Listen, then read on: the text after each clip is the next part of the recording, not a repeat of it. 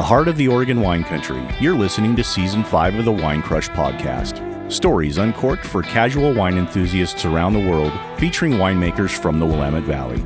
Sponsored by Country Financial. From origin stories to terroir, here's your host, Heidi Moore.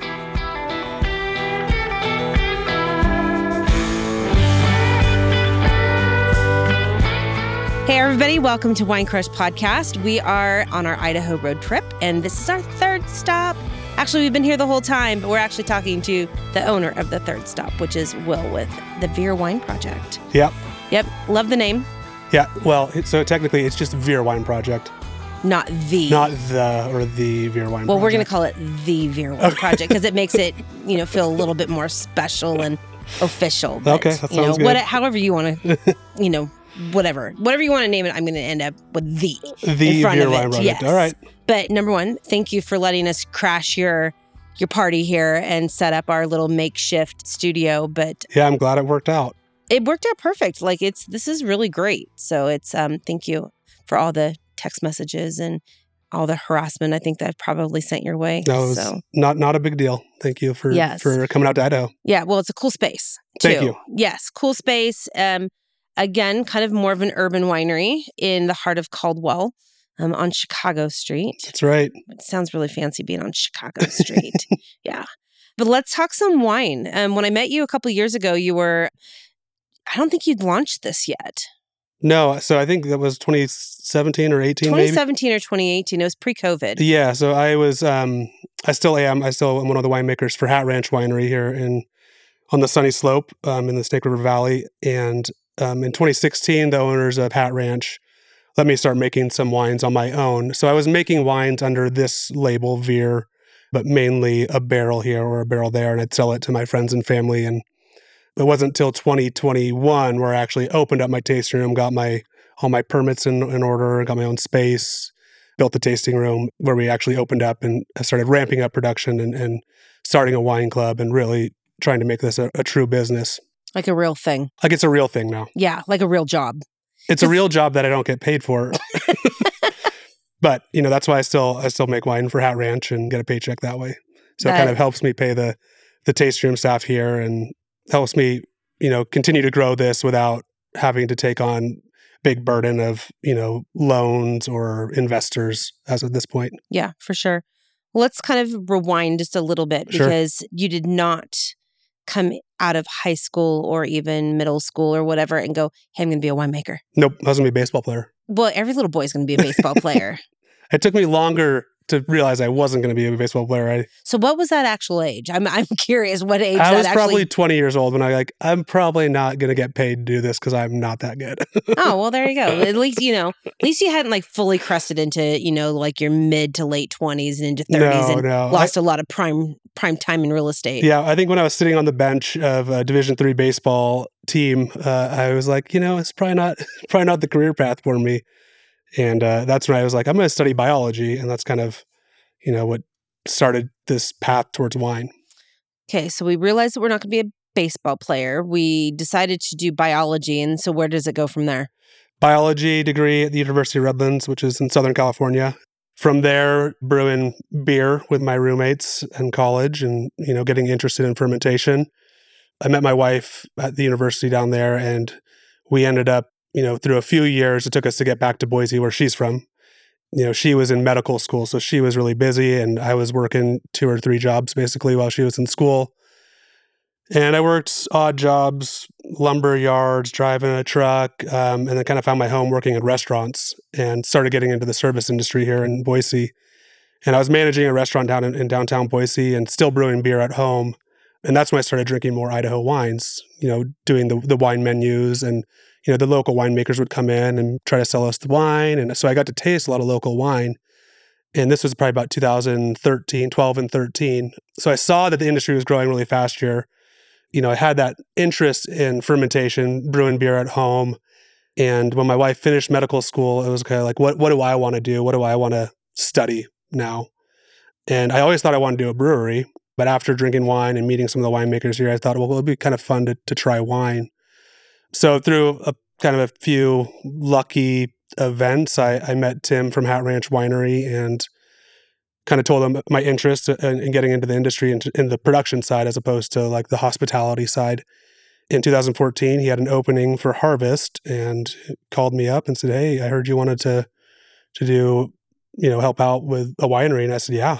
I showed up the next day, and he hasn't got rid of me. and It's been eight years. I've learned a lot from him and learned a lot. I went to Washington State Enology program, um, so I did that in 16 and 17. And then I spent eight months in New Zealand and worked at a, a small New Zealand winery down there, which did about 500 tons a year, which is seems really big to me. So, how many cases does that equate to when you're looking at 500 tons approximately? Mm, just for uh, just for context, 30. Let's see, 60 times 500, 30,000 okay. cases. Yeah, that's if my quick math is right. we're just going to call it good and hope that you're right, and and you know probably assume that you are right. Yeah, so. yeah, because 50 tons is about 3,000 yeah, yeah, cases. Yeah, okay, yeah, yeah. there we go. There we go. Got to go backwards sometimes on this. So, what was that experience like? I mean, what did you take away from that? Yeah, it was it was great because up until that point, um, I'd only worked here in Idaho in one winery, so you know my knowledge was kind of limited in just my own um, production here. So going to a different winery, seeing how um, they run a cellar, how they manage harvest, you know, how they do their fermentations. The winery I worked for did a lot of wild whole cluster fermentations. And so up until that point, I've been kind of, you know, traditional, you know, inoculate, destem, pretty traditional winemaking, I guess traditional in the modern sense. Um, and they could do kind of more hands off, low intervention. So I got to see a little bit more of that which I really liked, and I really liked the outcomes of the wines. So I incorporated a lot of that in my winemaking style when I came back for my own wines. Is that where Veer comes from? I mean, like when I hear it, I'm like, because I I know a little bit of your backstory and we've talked about this, but it's almost like veering off the the normal path and onto yeah. kind of you know something a little bit more wild, a little bit more yeah and, and, crazy. And, yeah, I think there was there's some of that. I mean, I I did come up with a name before I went down there, but I think that's why it kind of clicked with me. It, it was kind of, you know, I had seen wine made a certain way and it, you make a great wine that way too. But for me, for my own personal project, I wanted to, to be something that spoke to me a little bit more. And so veering, you know, not making the same things that I'm making for Tim and Hat Ranch and trying my own my own style, I suppose. Your own spin on things. Yeah. And that's why I call it veer, right? It's a reminder to me to change my mind if I want to, try different things, not be afraid of of outcomes really, and kind of remind me to be curious without being afraid of of maybe making a mistake. When I was here a couple months ago, you were telling me about this experiment that you had out in one of the vineyards, one of the fields, yeah. I guess. And I think we actually have that in the bottle right there yeah. that you just let's pour that really quick because A, my glass is empty. And uh, I've been thinking about this wine for three months and just wondering what it's actually going to taste like, feel like, smell like. Oh, it's, it's red. It's a red. I thought this was a Riesling. No. Oh, look at I've been I've been thinking down the wrong path this entire time. Um, well, I do have a Riesling that, that was I think last time we talked. Um, I do have a Riesling that was whole cluster that was on skin still when I talked to you. That's been since pressed and is now in bottle. But okay. that's my bottle today. Oh, okay. So, but this, so this is my vineyard ferment. Again, this is another thing that the winery I worked at in New Zealand did. They didn't like lots of Pinot. I think half of their production was about was Pinot Noir. The concept was you'd pick it, you'd bring a little kind of destemmer out into the vineyard. Instead of bringing the grapes back to the winery, they'd take each bucket as they picked it, dump it right into the destemmer, right into the fermentation bin in the middle of the rows of the grapevines. Um, and then they literally just put a cover on it and let it sit for until it fermented. So this is what was inspired. This is Malbec that we picked from Famici Vineyards down near Hat Ranch on the Sunny Slope. It was about a half ton. Again, we I did some whole cluster on this because I like doing whole cluster. Destemmed the rest right on top. This was picked end of October. I think it was October 18th when I was just looking at my notes. And it sat in the vineyard until November 24th. So it was in the vineyard for over a month. And so you can imagine here in Idaho, it's pretty cold that time of year. It was towards the end of harvest to begin with, and then it sat in the cold. So the fermentation went really slow. You know, wild ferment that sat at, before it started fermenting, it was sitting at like 35 degrees. Oh, geez. So it was like basically cold soaking for yeah. two weeks before it started generating enough heat to start doing its fermentation, and it finished. You know, I brought it into the winery. It was down to about one Brix, so it hadn't completely finished out dry, but it was up to sixty degrees, and it was ticking along. So it's a Malbec that fermented like a white wine in the cold outside in Idaho, and it's different than a lot of Malbecs. Yeah, it has a. It, yeah, I mean, just even the smell. It seems like I don't know. That's actually probably not very intelligent, but it just it's not super jammy. Like No. it's it's Mm-mm. not jammy at all. And a lot of Malbecs have like kind of a big bold smell to them. If I you know Yeah, to me, it's a it's a lot more floral. Um, yeah and then and then of course I had to do even more weird stuff to this. So once I pressed it, and I went to barrel, I went to neutral barrels. So it was only two barrels worth, so it's not a lot. But one was a, a just kind of a regular French neutral barrel, and the other barrel, what I did is actually um, it was right after we racked some Chardonnay. So the, one of the barrels was actually I just filled right on top of the Chardonnay lees. So I didn't rinse the barrel or anything. So one barrel is aged in a Chardonnay barrel on Chardonnay lees. interesting. So you, I kind of sometimes get like a little bit of that diacetyl kind of buttery thing from the Chardonnay, and you know, I wanted to to give it a try.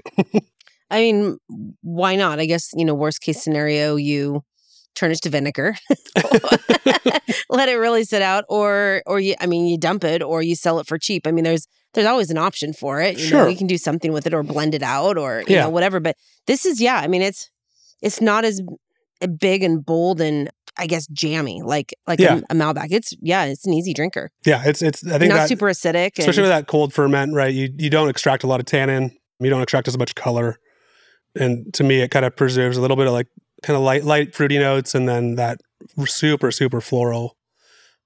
Yeah it's pretty. The color is really malbec is always pretty. Yeah, there's yeah, always totally. that kind of deep purpley you know color to it. It's always so pretty you know and, and i think for me it was it was an experiment right? I had seen it done in new zealand with those pinots that they did.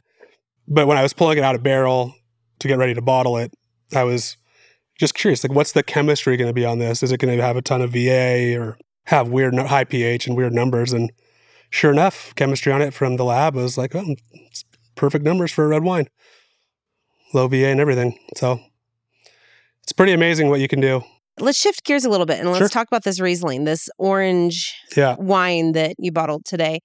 People think orange wine, like I mentioned it earlier, and people are like, "Ooh, did they actually use oranges?" And I'm like, no, that's really not the way that works. So Yeah. yeah. so let's talk about that because it is. I mean, you see it a little bit more because it's become a little bit. I don't know if kitschy is the right word, but yeah it's people are seeing it a little bit more and they wonder what it is. Yeah, I think it's it's kind of like this natural wine movement. I think that's happened um, recently, but it's basically yeah, like it's a white wine that you treat like a red wine in some cases. So it's white wines that you let ferment with the skins on them, and a lot of white grapes aren't white; they got some golden color to them. So when you ferment on those skins, you start extracting some of that golden color as well. Also, you get some oxidation, which happens, which also kind of enhances that golden color. So you end up with a wine that has this orange hue to it, and there's varying degrees depending on what grapes you use and the chemistry of the wine itself. Um, but they can be kind of tannic white wines um, that can have a little bit of funkiness to them. I mean, th- they can be weird for sure, you know. And and I necessarily don't love orange wines, the taste of them, but I do kind of like the you know trying stuff out and making different things. So the orange wines were kind of like a natural progression. It's like I've never done this before Sure. let's give it a shot. And I try to make them in a way that they're approachable for people. Even if you don't like orange wines, um, I think you might like the ones that I do. They're, I think sometimes with the orange wines or natural wines, some people think that the winemakers just kind of like just let it go and just see what happens. Where I, I still kind of keep track and intervene. I'll, I'll use sulfur. It's not a true natural wine. I'll, I'll fine it. I'll rack it. I'll make sure it's nice and clear. But I just kind of keep that concept of skin fermented whites, basically. It's a, you don't see that a lot. I mean, usually the it seems like the whites are pressed, you know, pressed fairly quickly, Mhm. and you don't get a lot of the skin contact and stuff like Yep. that. So it's again veering off the path, Yeah, trying I- something new. For the most part, when people are making white wines, you want to get it off the skins quick because that's how you get like kind of cleaner, fresher, you know, fruity white wines that really showcase like varietal character. But when you like leave it on skins and expose it to oxygen and stems, you kind of lose a lot of varietal character and you get kind of some, some secondary flavors and they can be interesting or they can be weird. That's a good way to put it. And, you know, but there's a drinker for every bottle. Yeah. It seems like there's, I mean, it's, I see some that are like way funky for me. Like I Mhm. don't enjoy them, but they have a following. And, you know, this particular winemaker always sells out of his wine. And, Mm. But it's not my jam. But that doesn't mean it's wrong. It's just No, not yeah. right for me. And that's kind of like the I'm looking for customers that are just like curious to try new stuff. Sure. Like, oh, I've never had this. Like I love when people say, Oh, I've never had an orange wine or I've never had a this type of blend or I've never had a you know a whole cluster Merlot or you know, I made a champagne style out of Moscato from the Hat Ranch Vineyards Moscato and it's like things that people maybe haven't tried before. And it's kind of hard to do because it's like a lot of wine drinkers have drank a lot of wine. Oh, for sure. And, uh, you know, but you do kind of get into the ruts of, you know, kind of the same thing, you know, different styles, but same Mhm. varietal, you know, or, you know, different terroir, but, you know, same varietal, whatever. Mhm. So let's talk about some of the other ones that you do. Sure. What because you have a whole list over on the board Yeah. of just your current releases. Yep. So let's see. I've done. I do barrel fermented rosé. I've done that a couple of different vintages now. Um, And that one has a cool name. And all actually, all your wines have a cool name. Most of them, anyways. I know. I don't. I kind of got started with these like French terms or names, and I just kind of went with it. So yeah, Soigné, elegantly dressed. It's a barrel fermented rosé. So Is that what that means? yeah, elegantly dressed. Oh, I like it. You're so soigné. Yes, I know. I'm going to have to start using that. So it's that one is uh I've done it at three different vintages and I'll do it again this year, but it's basically what I try to do is it doesn't matter what the grape variety is, but I'm gonna like foot stomp it. So I'll get the grapes in, whole cluster, foot stomp it so I get kind of a light extraction on the color, press it, go straight to barrel, and then let it barrel ferment, wild barrel ferments. So they ferment dry, they're not super sweet or fruity, they're a little more on the savory side, and you get some texture from the barrel. I'll stir the barrels for a couple months as well, and then those are filtered and bottled. White wines, I've done a Gewürztraminer in the ba- in the past, which I did kind of in a dry style. This past year, I did a just a kind of a regular Riesling, off dry Riesling, which was a wild ferment, but in tank. What else have I done? Carmenere, GSM. I did a GSM blend, and I'll probably that's gonna be one of my product lineups now is my GSM because I, I got contracts for Grenache, Syrah, and Mourvèdre finally. And I was just going to ask you to define that, but you, you know, Oh, na- yeah. naturally just shoved it right in yeah, there. Grenache, so, yes. Syrah, Mourvèdre, which I think grow really well here. They're Rhone varieties, and a lot of people make really good Rhone reds here in Idaho. Yeah, and you see that combination not often, but you see that combination with the GSM. It seems like hmm more often, or maybe that's just the way it's marketed, and people just like that blend. I think Grenache to do as a single varietal is kind of hard, but I Mhm. think it makes a good blending partner. So I think that's I think a, a main reason you see it in blends a lot. It's a it's a grape that is kind of really light skin. It's pretty big and it, it's really prolific, so you can get a lot of fruit. So it's typically in those blends. It's kind of like oh, it also gets super high alcohol. So you kind of need to tamp it down with some other stuff as well. so you don't get totally bombed. Yeah. Too high of alcohol. Yeah. Too hot. So it's like it's it can be like fruity and boozy. Yes. So some of those other stuff will kind of bring it bring it back and give it some more color and some more something a little bit more interesting than just like kind of a fruit bomb. Yeah, and it's always appreciative when you get something like that that has so many different layers and structures to Mhm. it to where again, it takes it back to being interesting. Yeah. Yes, and fun. Fun to open the next bottle. So I know you have some Barbera over there, which is one of my favorite Barbera, yeah.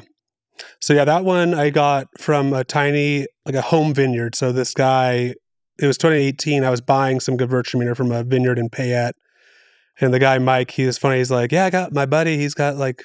He's got some grapes to sell you if you want some. And I was like, sure. So we went, walked over to his, his friend's house and he's got like a quarter of an acre and he's got 150 plants of Barbera. He's like, yeah, I'll sell it to you. So it was literally like a one off thing where we went out and we just picked it ourselves and brought it into the winery, made it, and you know, people loved it. So I don't know if I ever to make that again. but yeah. it's like, but might how well try fun it. to find something like this little hidden secret in yeah. somebody's yard and Yeah. And that's yeah. kind of the fun thing when you're first starting and you're making a small amount of wine, you can kind of do that kind of stuff. And now, you know, I'm going to make more wine this year. It's like, I don't, I don't know if I can, can do that, but I want to try to remind myself that that's kind of how it started is, is trying these fun things and working with as- whoever I can. And these little secret vineyards that Yeah. are Yeah. yeah in the corners of of Idaho. Yeah. Yeah. Okay, what else? We talked about your champagne one, so let's kind of circle back to that one again Yeah. because you don't see that very often with what you you did. Yeah, so it's um, Muscat Ottonel from Hat Ranch Winery. For Hat Ranch, we make a dry white wine out of it, and it's won best white wine in Idaho multiple times.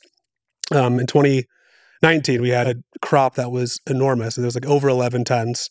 So uh, Tim let me buy a ton, and yeah, we just picked it early. It was in August, actually, end of August, before it got too high in alcohol or sugar. So then we basically pressed it, went to barrel, did barrel ferment on it, let it age in barrel for about six months. Then that was racked to tank. We blended some sugar back into it and some more yeast and bottled it. And then we let that re-ferment in the bottle and age for about 18 months, just on its side. So you get the kind of the yeast breaking down and building some more flavors and textures in the bottle. And then again, just disgorging it and getting it nice and clean. And it's very interesting. So we made it like, you know, tried to be very traditional in the the champagne style. Um, but it's you know, it's got Moscato nose for sure. Like this kind of like spicy, fruity, floral nose, but then it's got this interesting texture and it's these nice, super fine bubbles to it. It's, it's a it's a cool wine.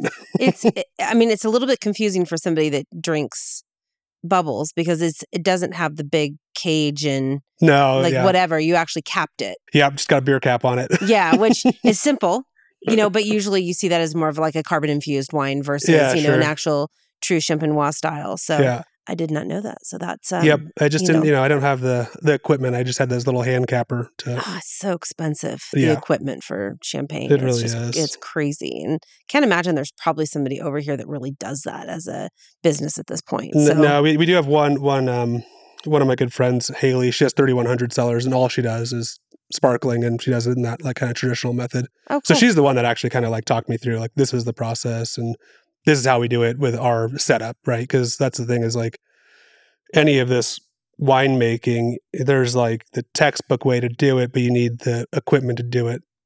So, you know, talking to other winemakers and talking to other small wineries, especially, it's like, this is how we solve this problem. We can't buy the X, Y, and Z equipment. So this is how we kind of come up with our solution. yeah, get around it. Yeah. In a creative way. Yeah. Sometimes. That works. yeah. Well, it's good when it works. Yeah. Yes. when it does work, you just take that page out of the book and you try something different next time.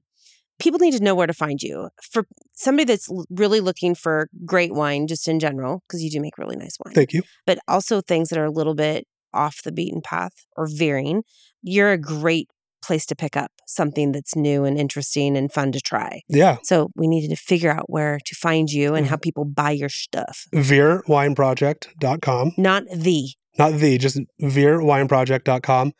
If you're not in the area and there's, you know, we can ship to most states. And then if you're local in Idaho, um, swing by the tasting room in Caldwell. Um, the Boise Co op wine shop has some of our stuff too. But yeah, online or swing by the tasting room every Saturday and Sunday. One thing I forgot to ask you was of everything that you do and you've done, what's the favorite Do what's the favorite? Yeah. Uh, favorite child today? It's actually this Vincennes. I really like it. The fruit was awesome when we got it. So like once you have good fruit, you know, you're just trying to not try not to mess it up.